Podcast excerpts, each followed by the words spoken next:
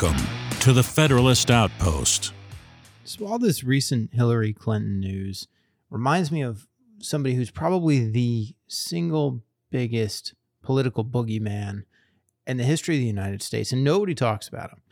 Uh, his name's Aaron Burr, right? And people who've seen Hamilton, uh, the Broadway, or know anything about early uh, 19th century history know that Aaron Burr was the vice president for Jefferson in the 1800 to 1804 uh, presidential elections. And then afterwards, uh, he decided that it'd be a good idea to have a duel with Alexander Hamilton, shot him, uh, and killed him. And he was still a, a sitting vice president when he shot and killed Hamilton. But it, here's a guy who is potentially the most toxic political figure you could imagine in the entire history of the United States. And I'm, I'm talking about everybody from Nixon to Trump, eh, except for maybe Hillary Clinton. And I, I, think there's a credible argument to be made here. A little bit of history on Burr. Burr ran in 1800 as the vice presidential candidate to Thomas Jefferson. And at the time, the tickets worked a little bit differently. And so you kind of had to vote for both of them uh, in order to be able to, to elect your particular party. You, you voted for both of the candidates. Well, as it happened, and accidentally, both Burr and Jefferson ended up with the same number of delegates in the Electoral College. And so there was a tie. And, you know, the arrangement had been for Jefferson to be president and Burr was going to be vice president. Well, Burr decides to force a runoff rather than abdicating. And so the House of Representatives votes 36 times over the course of several months, but into February of 1801, trying desperately to resolve this tie between Burr and and Jefferson. So Jefferson is pissed about it, as you would be, because I mean, here you picked a guy to be your number two. Batman picked Robin, and then all of a sudden, Robin decides he wants to be the main character of the show. So he decides it's going to be a good idea to talk to the Federalists, which is the opposite party. They're they're closest to modern day Republicans. Talk to the Federalists and convince them to throw the 36th ballot. And that's what they do. Four states with Federalist leanings end up not voting in the 36th ballot in the House, giving Jefferson the election. Well, once Jefferson gets sworn in as president, he doesn't trust Burr. Because, I mean, how could you trust Burr? Burr stabbed you in the back straight out the gate. I mean, you didn't even get into office, and the guy's already stabbed you in the back. So Burr ends up this ostracized character for years. And when Jefferson comes up for reelection in 1804, he's not going to pick Burr to run with him. Uh, why would he? Right? I mean, the guy's the guy's not credible, and he's got all these problems. So Burr decides he's going to run for governor of New York, and he loses. He loses massively in New York, and he blames Hamilton for it. And it, he alleges that Hamilton has run around and told everybody that would listen that Burr's a bad guy. So Burr challenges him to a duel. Hamilton, in a stroke of pure stupidity, decides that he's going to accept the duel, uh, keeping in mind that his 19 year old son had died like the year before in a duel. And then to make matters worse, Hamilton decides that he's going to use the same guns that were used in the duel that his son used unsuccessfully, um, eh, thinking that somehow there's going to be a change. Well, to make matters more complicated than that, Hamilton tells everybody he's not going to actually shoot Burr. That that's his plan. His grand plan is to not shoot Burr. Well, Burr doesn't have the same plans. He shoots Hamilton. He kills Hamilton. Well, he gets charged with a bunch of different crimes, including murder, and ends up fleeing to South Carolina before returning to D.C. and finishing his term as vice president with pending murder charges. Now, nothing ever comes of it.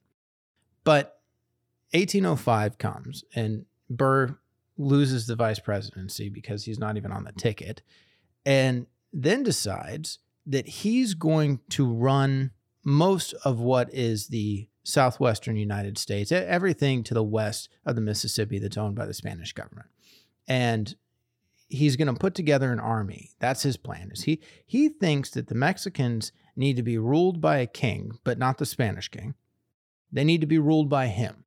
And so he starts this long, I mean, 8 to 10 year effort trying desperately to take over Mexico and, and what is now the American Southwest.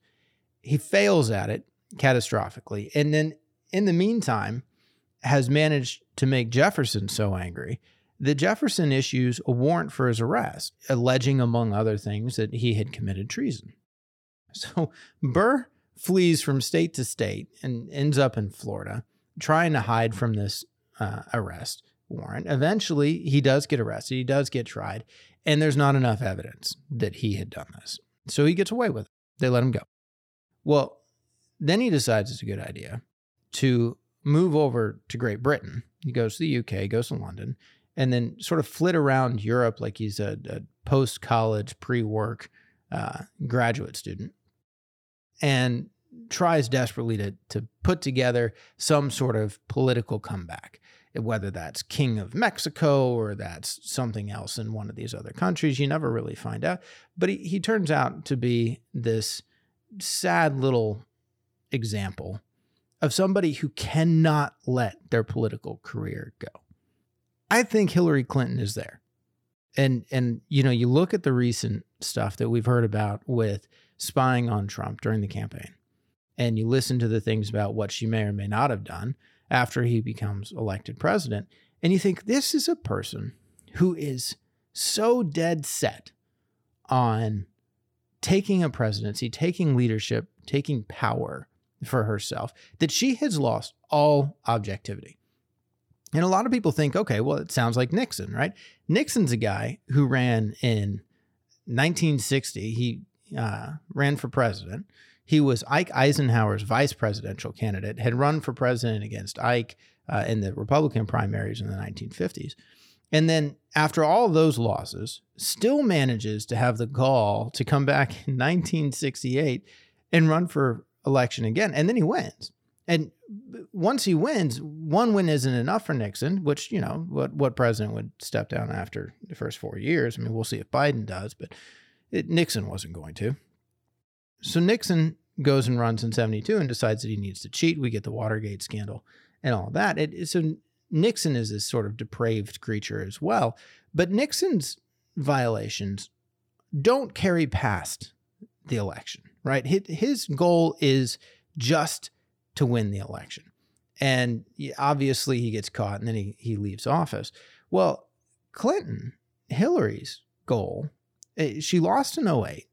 I, she spent all that time as a senator from New York. And she loses in 08. She plays second, well, third, fourth, fifth fiddle to Obama for a number of years. And then she thinks, okay, I've got 2016 lined up. And she's scared everybody out of the field. There's poor Bernie mm-hmm. Sanders as the only stooge that's going to run against her of, of any notoriety. And frankly, Bernie didn't have any notoriety at the time. He's just the only guy standing there. She lets Bernie pull within 10 percentage points of her on polling and decides that she needs to cheat.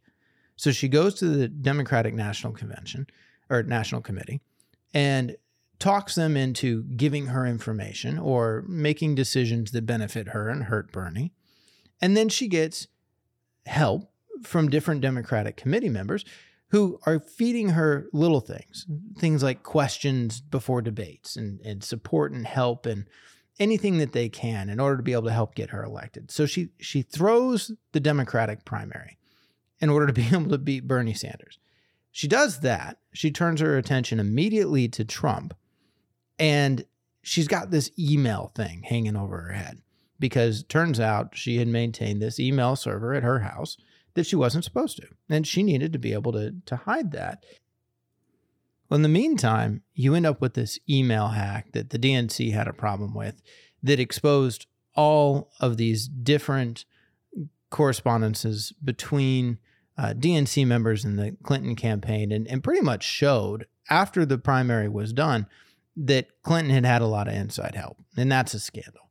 And then all of a sudden after that her campaign manager has his email hacked allegedly by the russians and now we've got you know tens of thousands of documents out here on wikileaks talking about all these things that that podesta her campaign manager had said to just about everybody under the sun i mean it was years and years and years worth of his emails all in the same place. And a lot of it looks really bad for Hillary.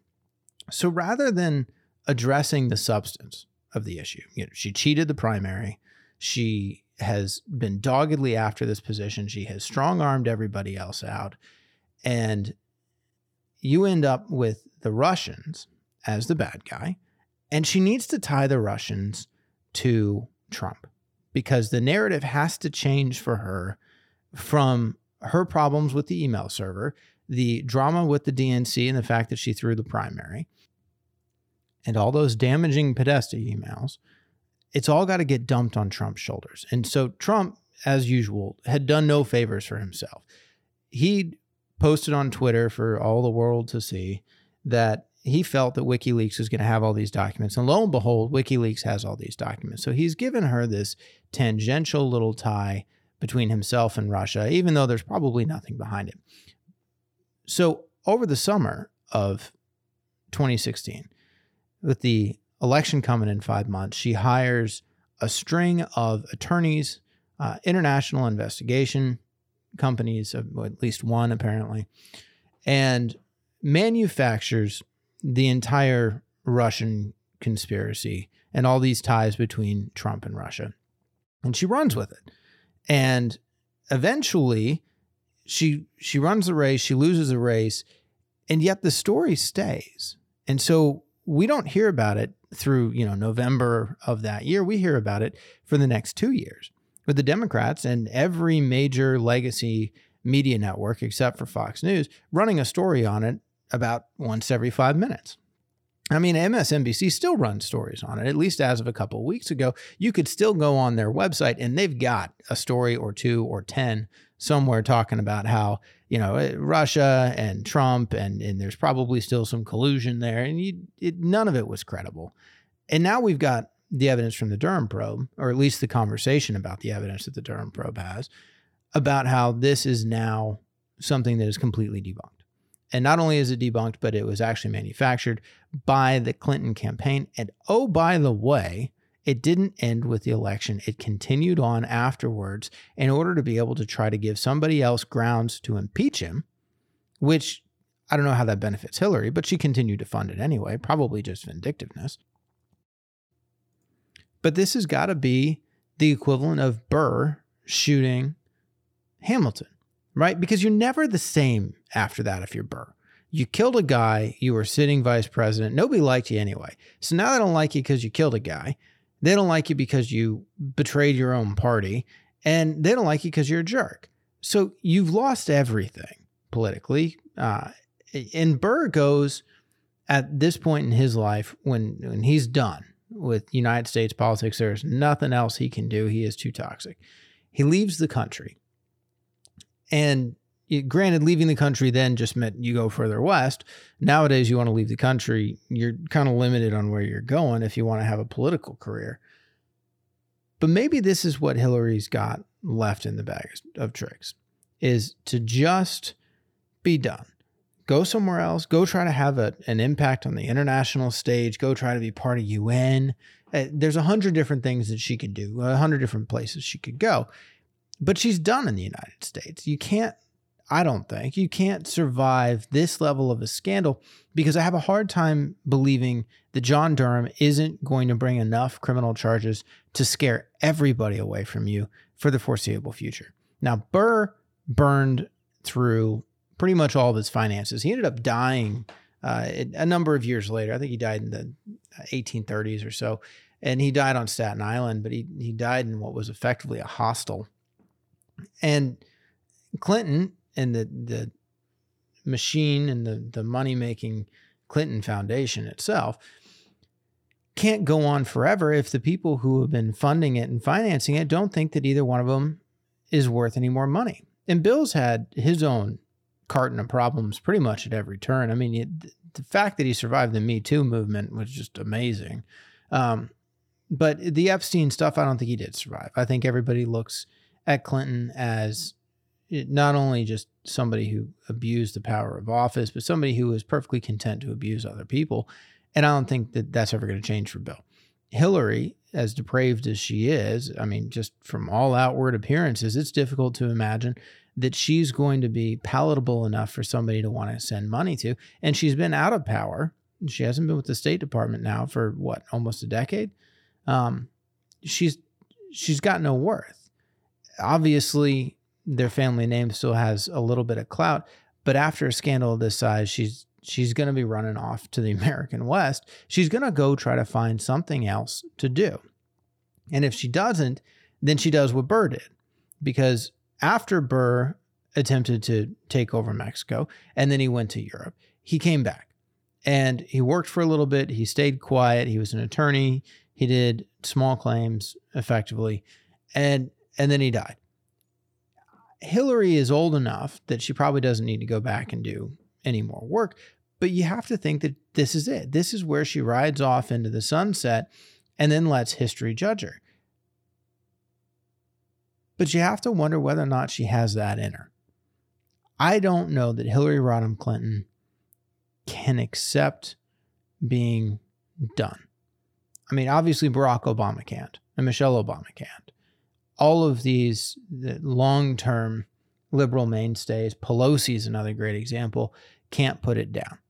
When they're done, they're not really done, they're just changing roles. Whereas you get people like George W. Bush, the only time you really hear about W is when he goes and serves jury duty or when something strange happens. Occasionally he comes out and you see him talking about uh, fundraisers for things, but really you didn't see him much. The only time you saw his father after his presidency was on those ads with Bill for Hurricane Katrina and then uh, at baseball games. That the only time you ran into any of those guys.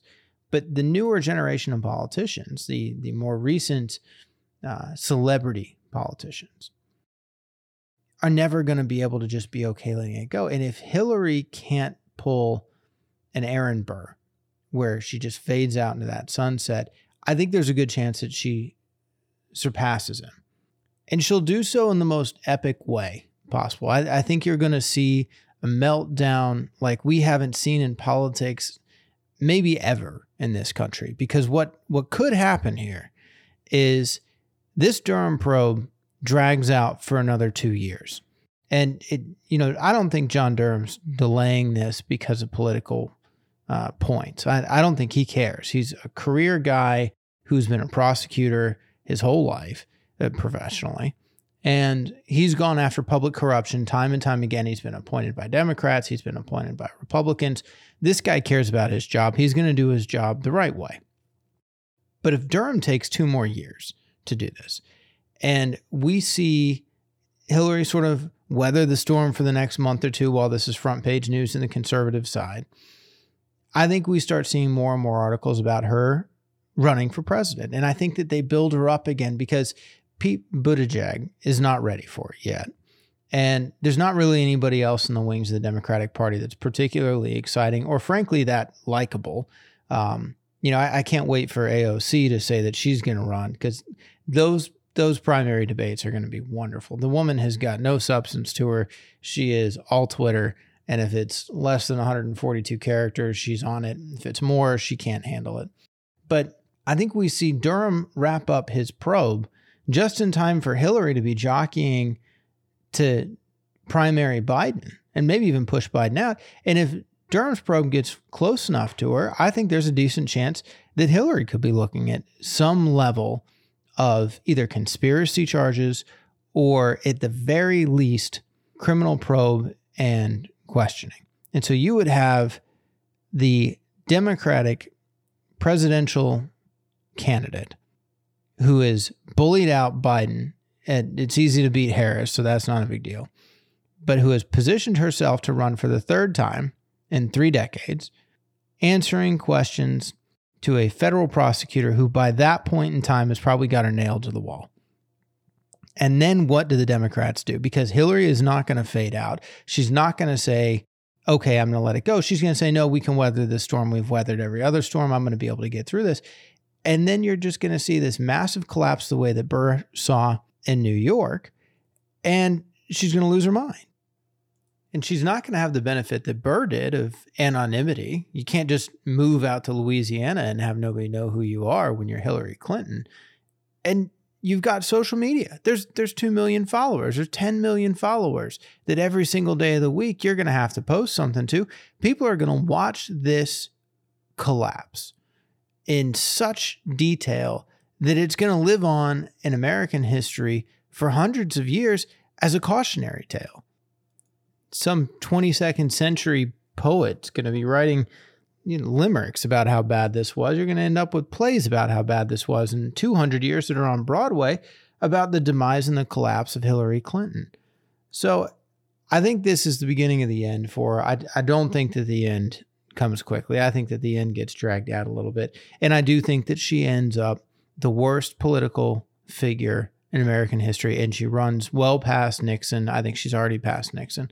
And I think she finally gets past Burr I mean, it, it's difficult to top a guy who shot and killed somebody while he was sitting in office and, and didn't get prosecuted for it.